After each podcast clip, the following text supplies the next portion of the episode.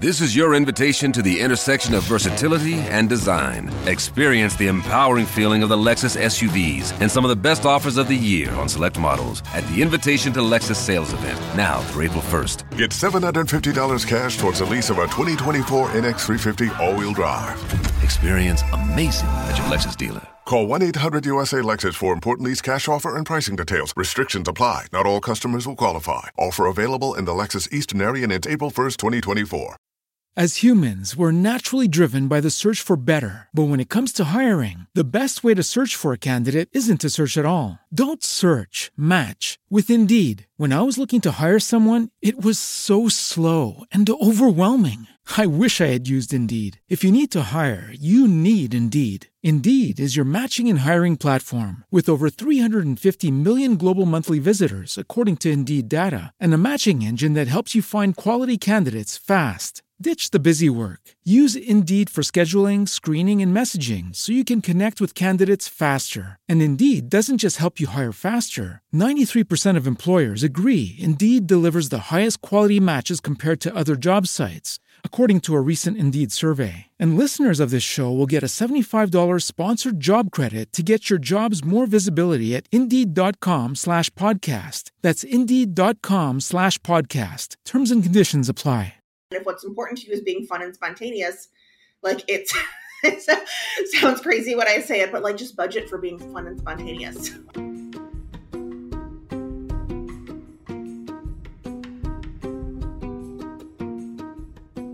Hello, and welcome to Financials Podcast Future Rich. My name is Barbara Ginty, and I am a certified financial planner.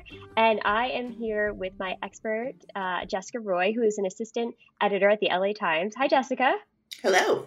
Thanks for joining me. Thank you so much for having me. Yeah, we appreciate it. So I feel like I just stumbled across you because of my editor for the podcast, and you're doing some really exciting things. You just launched something with the LA Times. So I wanted to talk about what you're launching, your event that's coming up, and then kind of how you got to this spot. So I figured maybe we could start with an intro, your background in journalism, and how you got to where you are today.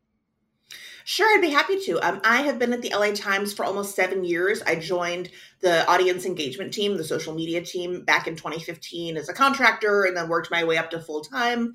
And then about 1.5 years ago, we launched this new team around service journalism that we call the utility team, and I'm part of that. Very nice, very nice. And so you write about all sorts of things, but you do have a focus on personal finance, and you are just launching the Totally Worth It newsletter. I think you already sent out your first one, I believe. Yes, the first one went out on January 1st. So I'll back up a little bit. I am a self-taught personal finance and budgeting person, and I am a weird acolyte about it. I talk about it all the time. And some of my friends had said, well, could you maybe like walk us through the software that you use and like how you budget and like your tips and things like that, because I was always sharing my fun little life hacks. And I said, sure. And because I'm an extremely fun and cool friend, I made a PowerPoint presentation for them that I put together with a bunch of like screenshots and like fun GIFs and stuff. And then I thought, I was like, gosh, I wish so much that someone had told me this stuff when I was 22 and I didn't get into a bunch of stupid credit card debt like I did and then have to learn this all myself. And so we have a great internship and fellowship program at the Los Angeles Times for young journalists. And I approached the people who run it and said, I made this extremely fun PowerPoint, like all PowerPoints are. And I would be so happy to give it to the interns as like a voluntary Zoom thing that they could come see. And so I tweaked it a little bit and made it a little geared more toward people who are early career, and gave it to them. And it got really, really good feedback. I've given it to a few classes of interns, and it's gotten, just people have said it's one of their favorite things that they've done, you know, in terms of like these voluntary presentations that we give, which is really great feedback to get about something that's about budgeting, that talks about like how fun it is to get coupons for the grocery store in the mail. And then our business editor found out about it and he was like, why is this an internal thing? Why don't we put this on our website? Why don't we have this for like readers to access? And I said, I'll do one better and I'll turn it into a newsletter. And so I did. That's awesome. Okay, so this started, so I think your personal finance journey, correct me if I'm wrong, started back in, is it 2017? Mm-hmm. Or was it before then? And you were just like, okay, I can't continue living like this. I need to make a change. I woke up on New Year's Day, 2017, And I am a big New Year's resolution person. I love setting New Year's resolutions, and I've stuck to several in the past, annoyingly. I had one where I wanted to get really into reusable grocery bags, which I did. I had one where I wanted to learn to cook more, which I did. And so I woke up and I was like, I am so sick of being stressed about money. I'm so sick of like trying not to think about it, but then like not really wanting to check my bank balance, but then like knowing I had, it wasn't like a huge insurmountable mountain of debt, but there was debt, and it kept kind of adding up, and I just kept making the minimum payments and thinking there would be some date in the future when I would make so much more money that I would simply wipe it all out and never think about it again. And I was 30 years old and I had not reached that point, and it was slowly becoming clear to me that I was not going to reach that point under any likely circumstances. And so I woke up and I was like, I'm over it. I'm over being stressed about money. I'm over tossing and turning and thinking about when I'm going to get serious about this. And I'm going to get serious about it right now. That's amazing, because I feel like it's really easy with personal finance to ignore it because it's not an immediate problem. So it's not like your car breaks down or you have a toothache and you have to solve immediately. You can just say, okay, I'm going to deal with that next week or next month or later, and you can keep postponing it. Totally. I compared it to mental health almost. It's like, because it's just sort of a background chronic thing where you're like, I should really probably like take care of that and talk to someone about that, or do some like productive Googling, or read a book about it. But then you never quite circle around to the emergency part where you're like, I need to get it done. And so part of the newsletter, part of the reason I launched it on January 1st was for all the people who feel the same way, who are like, you know what, new year, new me, I am making a resolution and I am sticking to it this time. And I wanted to be like, and here is a guide for you. Yeah. And I love that it's a newsletter, because I feel like you don't see that as often. I feel like right now a lot of online classes are really popular. So I like that it's a newsletter, and it started as a PowerPoint for your friends, which I love because I'm a big fan of PowerPoint and Excel spreadsheets, and my friends and I use Excel spreadsheets often. So I love that it started as a PowerPoint for your friends. And then, so then it moved internally, organically, just that you could share the wealth. Mm-hmm. Literally. Exactly. With the interns. And then it took it from there. So that's pretty incredible that it just all happened by itself. Mm-hmm. And so then when you were on your personal finance journey, were you already writing about personal finance as well? Or is that kind of what sparked? Okay. No, I had written a story in, maybe this was that, it might have been 2016, 2017. I was aware of personal finance coverage. I was someone who was interested in it. But so much personal finance coverage out there, especially for people in their 20s and 30s, is like glowing CNBC profiles of like 23-year-olds purchasing their first investment property and maxing out their 401ks and Roth IRAs. And I didn't know what the difference between those was. And so like that person seemed so far away from any realm of possibility for me that the stories were more, or like the Money Diaries and Refinery 29, where they're like, I make $700,000 a year, and this week I bought a pied-à-terre in Paris. Like, so like these fantasy people, like the HGTV people that everybody has like a $1.5 million budget. Yeah, for exactly. I'm a kindergarten teacher, and my husband sells harmonicas, and our budget is $5 million in Manhattan.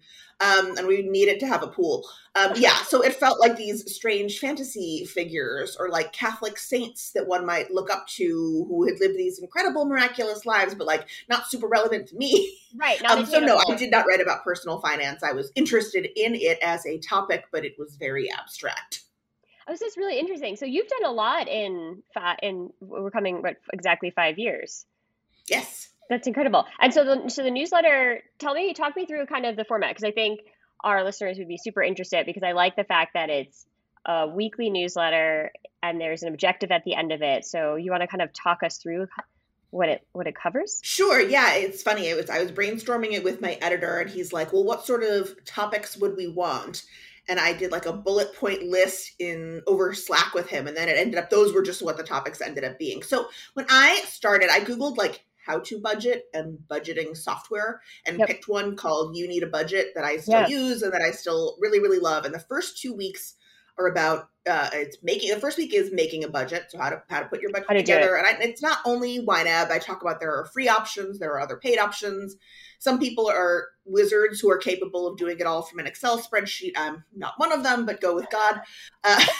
And so I talk about sort of the principles of budgeting. And if you pick YNAB, EveryDollar, Mint, whatever. They all have sort of their own quirks. And from there, I go into the second week is maintaining a budget, because part of me felt like on that day, January 1st, I made my budget and it was all very aspirational that I was going to be just, you know, New Year's Day, I was going to be a totally new person who spent like $70 a month on groceries and couponed everything and canceled all my subscriptions and memberships and only, you know, got free DVDs from the trash and watched those. So really, unfortunately, although tackling it on that first day is daunting, the real work is maintaining the budget. Yeah. So I talk about tweaking it and moving things around and dealing with feeling like, well, okay, I spent over my $70 on groceries. Have I screwed it all up and should I throw this whole thing in the trash? Mm-hmm. And realizing that that was not failing at budgeting, that just was budgeting.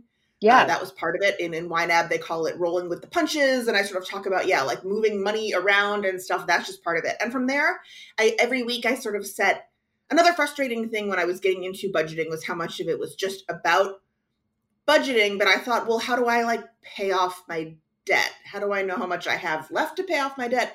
And how do I save up for fun stuff? And what do I need to be doing with these Roth IRA 401k, like what are those and what do I need to do with those? And so I have another week called like talking about your financial future and all that other stuff. I'll talk about emergency fund and how important that is and the difference between like saving up for an emergency fund, like a rainy day, job loss type thing versus saving up for something like car repairs that you know is going to happen. And like it's an emergency when your car needs to be repaired, but you knew your car was going to need to be repaired. It's not a surprise. Right. It's not like a COVID emergency. Right. It's not like you walked in to work one day and found the doors were padlocked and you don't have a job anymore. Like, yeah, we knew that you were going to need tires or the transmission or something. Right. Or like my dog turns 15 next month and much like the timing belt on the car, the ACL on the old dogs, that's going to blow eventually. Yeah, absolutely. Okay, so you go through almost like kind of, I guess you would call it like your foundation. So if you are in the beginning stages of your personal finance journey, I don't want to tie it to an age because it doesn't matter what age you are.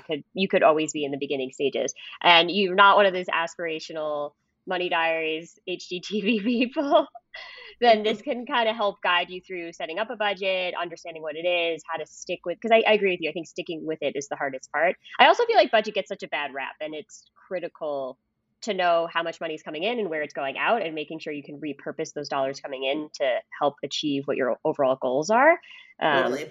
So if you call it cash flow or budget, I feel like it doesn't matter as long as you're, in charge of where your money is going, all the way through kind of getting yourself set up with investing for the future.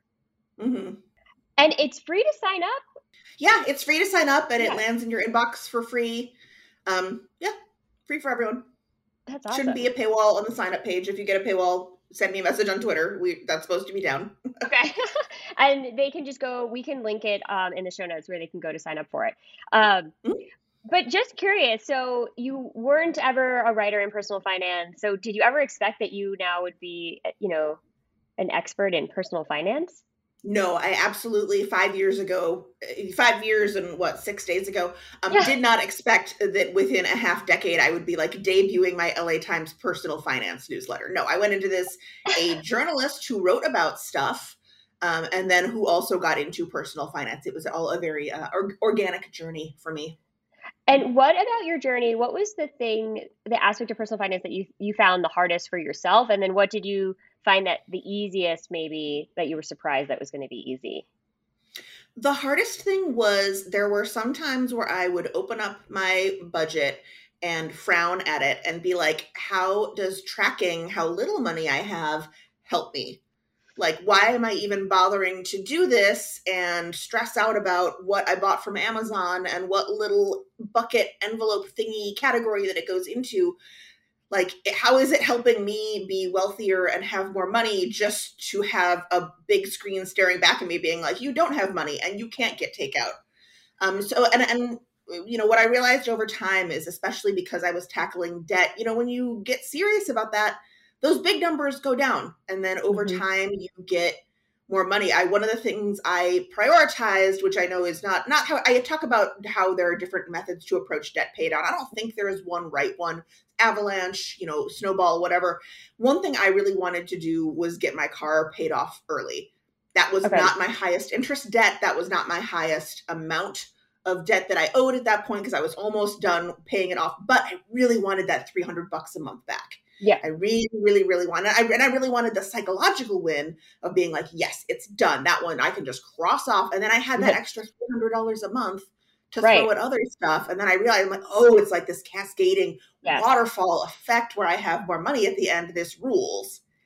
I think the easiest thing for me, or one of the sort of like best discoveries that I made, was taking the budget, setting up the budget takes a ton of time to start with, and then you maintain it. And then I realized after a while, I was just logging in for like 10, 15 minutes a couple times a week, categorizing what my little transactions were, moving my little envelopes of digital money around.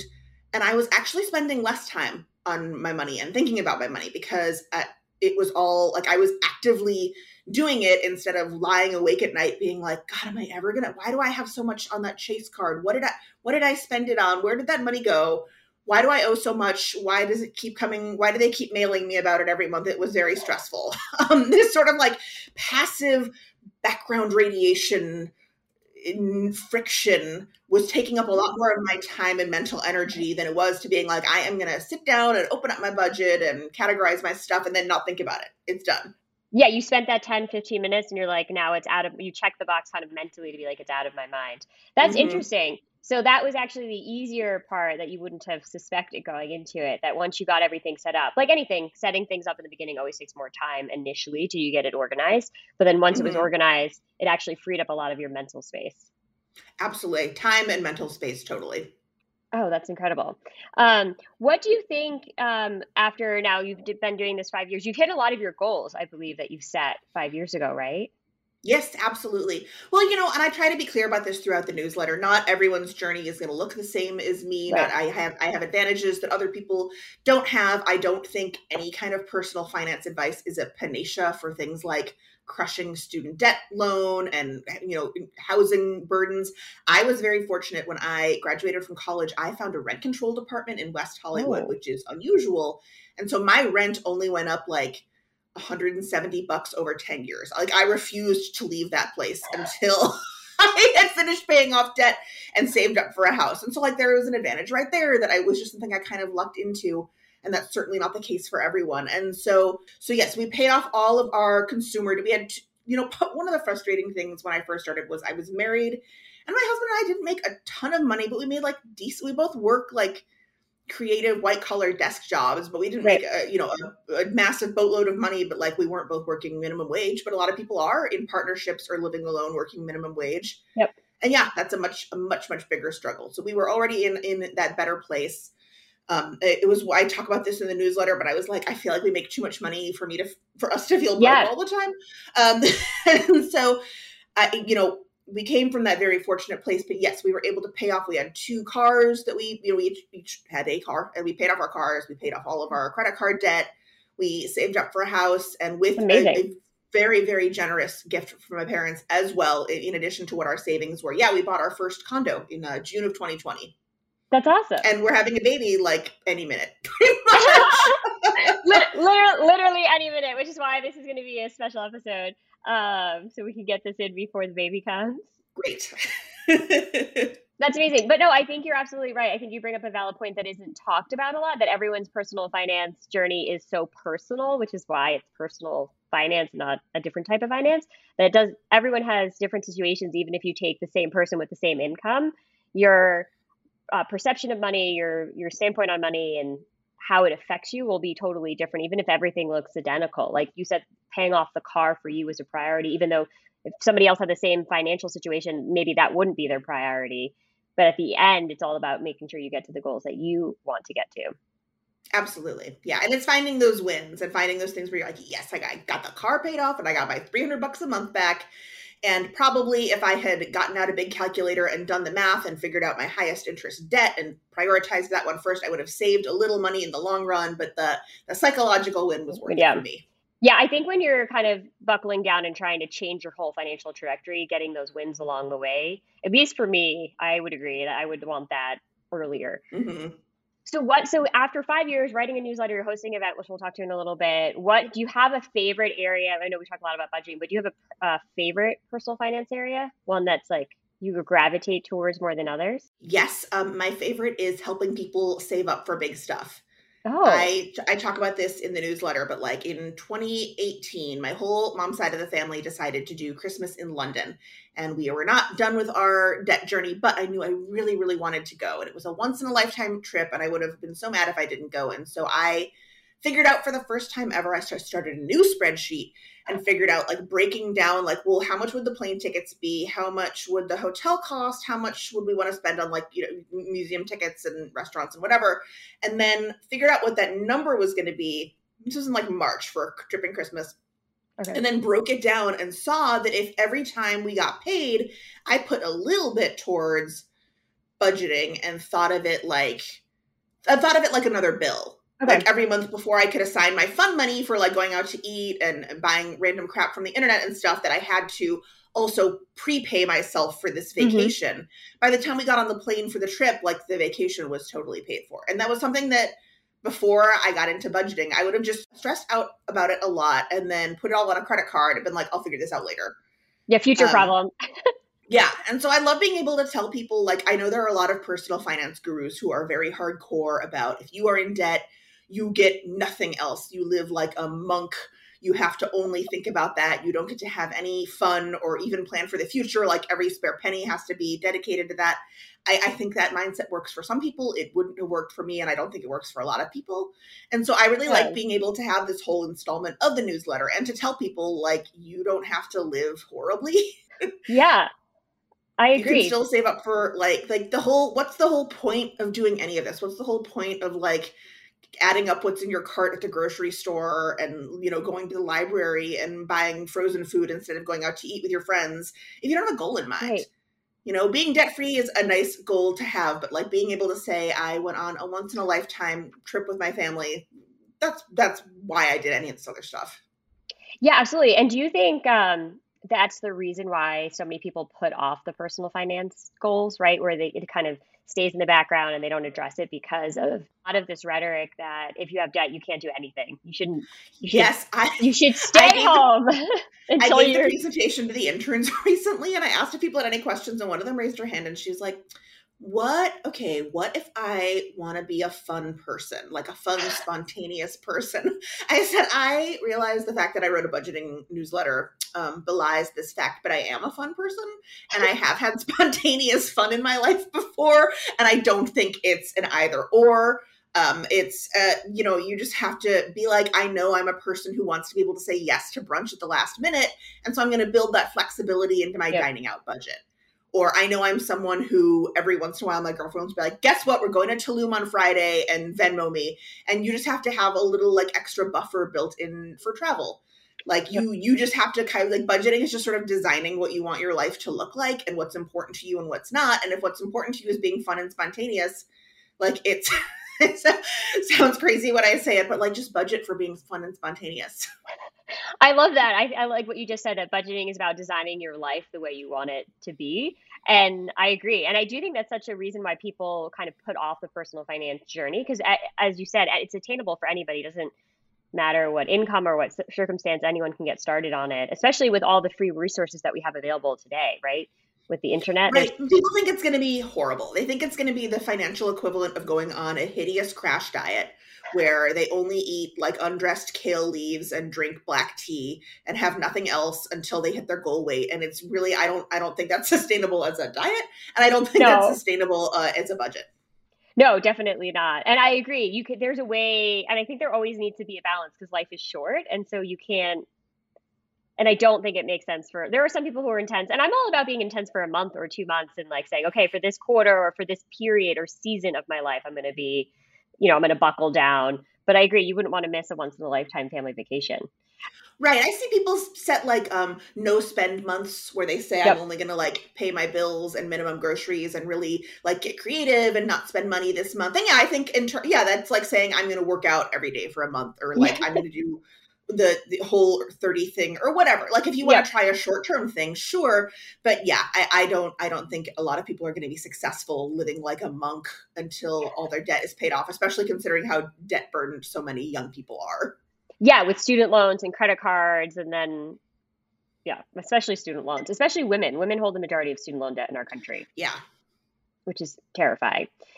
Okay, so your favorite thing is setting goals for the long term, right? Mm-hmm. And being budgeting and being a fun person. Yeah, right. You don't want to like not get invites because people think you're like, oh yeah, she's always on a budget. They're always going to say no. Is there an area of personal finance that you find to be particularly predatory or that people should be cautious of that you found in the last 5 years?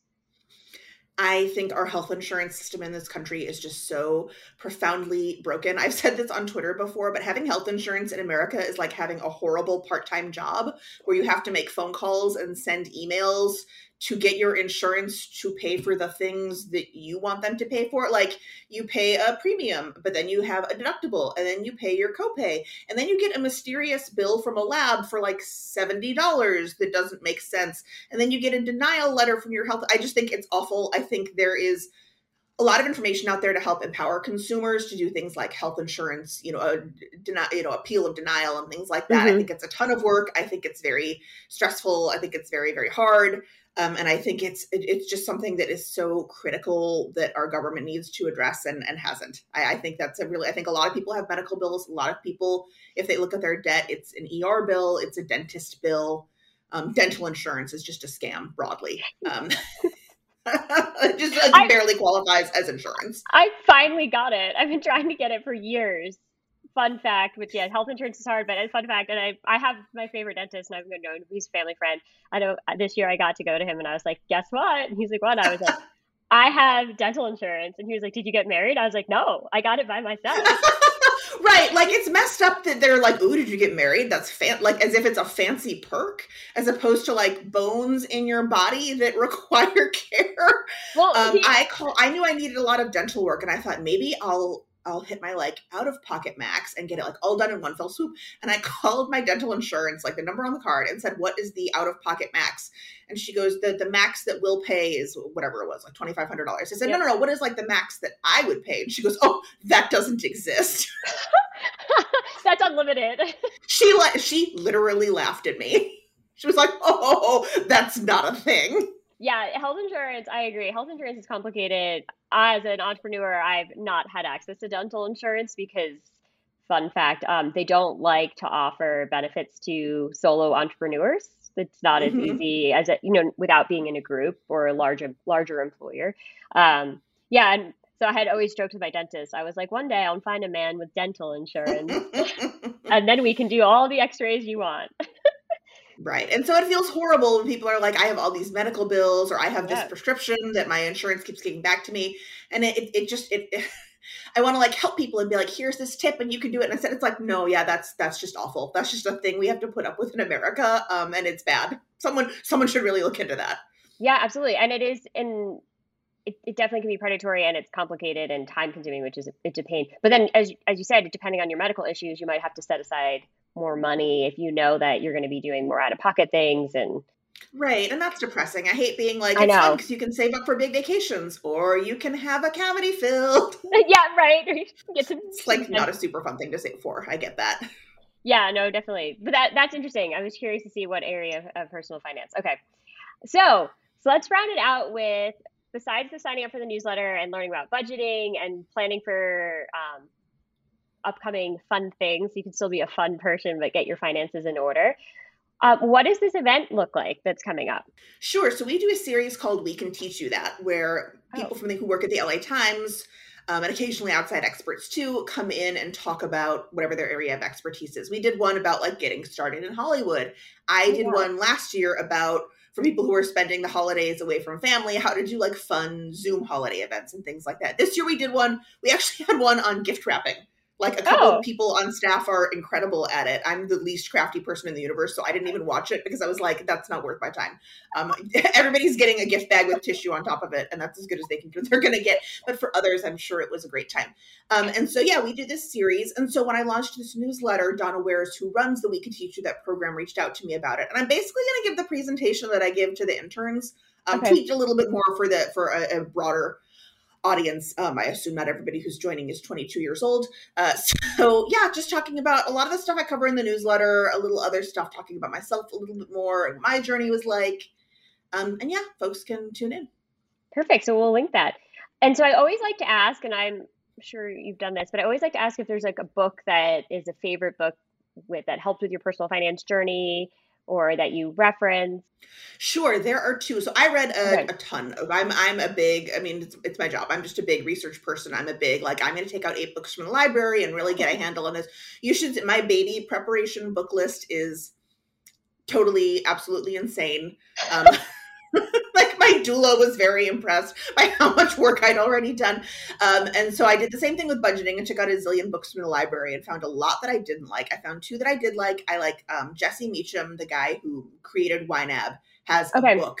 I think it might just be called You Need a Budget. I'm not sure off the top of my head. Okay. That had a lot of good principles. That had a lot of his journey. And he was a young Mormon father of 5 with a stay-at-home wife who was like still in college. And so his journey looks very different from mine. And he talks about how his fun money budget was like $5 a month so that he could buy a donut for himself sometimes. Oh, wow. So a very different place, just a whole different universe from where my budgeting journey came from. It's really interesting. The other book I like is Helene Olin's Pound Foolish. It's intensely depressing. It's about what a scam so much of the personal finance industry can be. And she talks a lot about there are a lot of personal finance gurus out there who are like baby boomer age. And a lot of their advice is, I think, relevant to just a different generation. Yep. And a lot of the tactics and thoughts they had like didn't resonate for me at all. And I think aren't realistic anymore. Might have like been the crackerjack way to get ahead in like the 80s and 90s, but now sounded insane. And she really digs into that and about how much of the, again, all very depressing, about how like 401ks weren't meant to replace pensions. I don't know. I guess it's not really so much a personal finance book where you're going to read it and be like, yeah, I can do this, so much as you're going to be like, wow, I'm on my own here. The government's like not super looking out for me, are they? But that's good though, right? Because there are certain areas of personal finance that we talked about health insurance being predatory, but there's other aspects of personal finance that can be predatory. So absolutely. I think that's good. What are the, I'm just curious. I've never had anyone say there's like books they didn't like. So what were the two that you didn't like? I did not care for Dave Ramsey's book. He tells people they can never declare for bankruptcy. He has declared for bankruptcy twice. And he also says like, he doesn't want you to have a credit card at all. Ever. He doesn't want you to have a credit rating. Like he doesn't want you to exist to the credit bureaus, which is just like not real. Sorry, man, that's like not realistic anymore. Right. If you need to rent a car or get an apartment or have an emergency, a health emergency, and need to get like access to care credit or something, like you should really have a credit score, and you should like pay attention to what it is. So that was unrealistic. And I also, you should live like a monk, and he kept calling it gazelle-like intensity, but never really explained what that meant. He was big on telling you like big picture, what you should do, like minimize expenses, but never said like you should, like in my newsletter, I talk about like you can call your credit card company and ask them to lower your interest rate. Like you can just be like, I'm shopping around for a new card or I received an offer at this rate.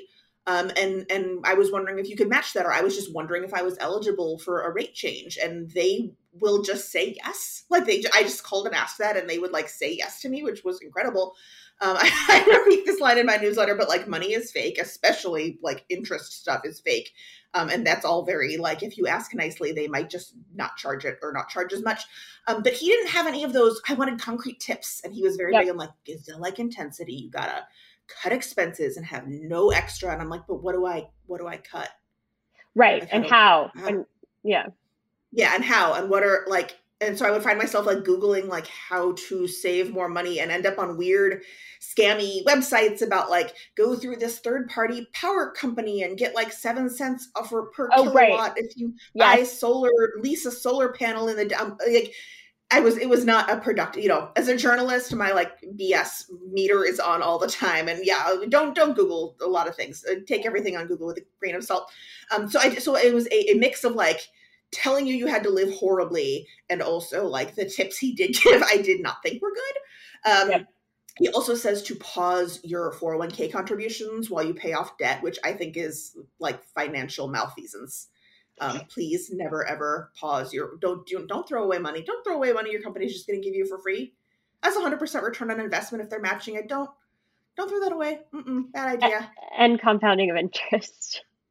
Yeah. And like contributing that money in your 20s and 30s is worth so much more in the long run than contributing it later on. And so, yeah, so that drove me crazy. And I came across a lot of personal finance books like that, like Susie Orman. I did not object as much to Susie, okay, but it was a sort of a similar, I just felt like the tips weren't as relevant as they could be for young people.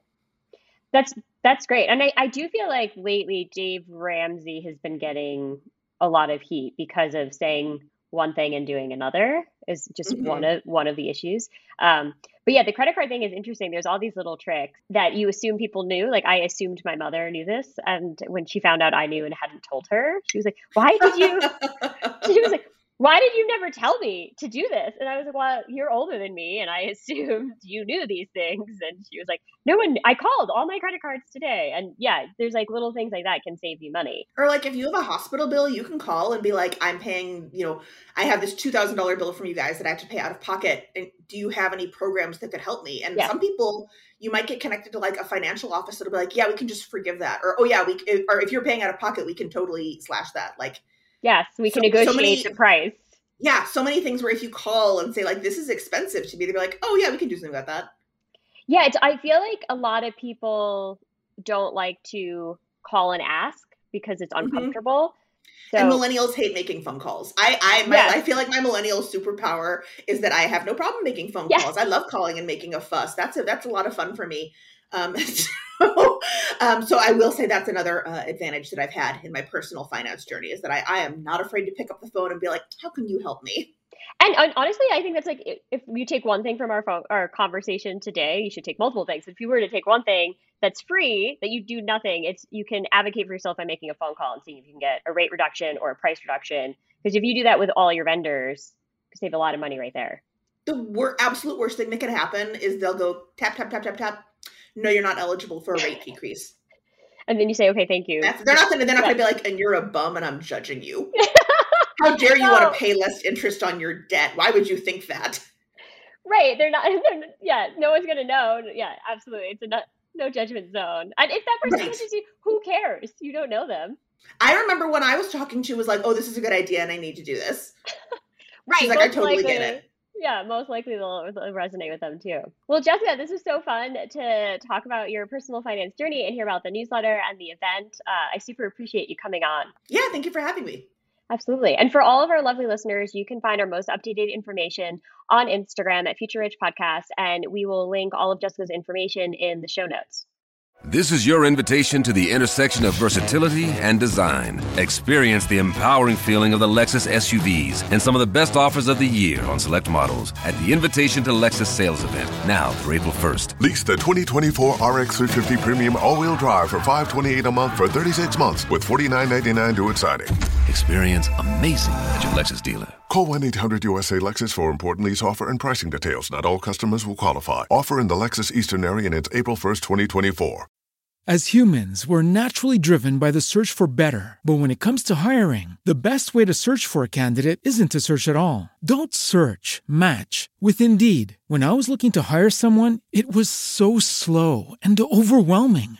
I wish I had used Indeed. If you need to hire, you need Indeed. Indeed is your matching and hiring platform, with over 350 million global monthly visitors according to Indeed data, and a matching engine that helps you find quality candidates fast. Ditch the busy work. Use Indeed for scheduling, screening, and messaging so you can connect with candidates faster. And Indeed doesn't just help you hire faster. 93% of employers agree Indeed delivers the highest quality matches compared to other job sites, according to a recent Indeed survey. And listeners of this show will get a $75 sponsored job credit to get your jobs more visibility at Indeed.com/podcast. That's Indeed.com/podcast. Terms and conditions apply.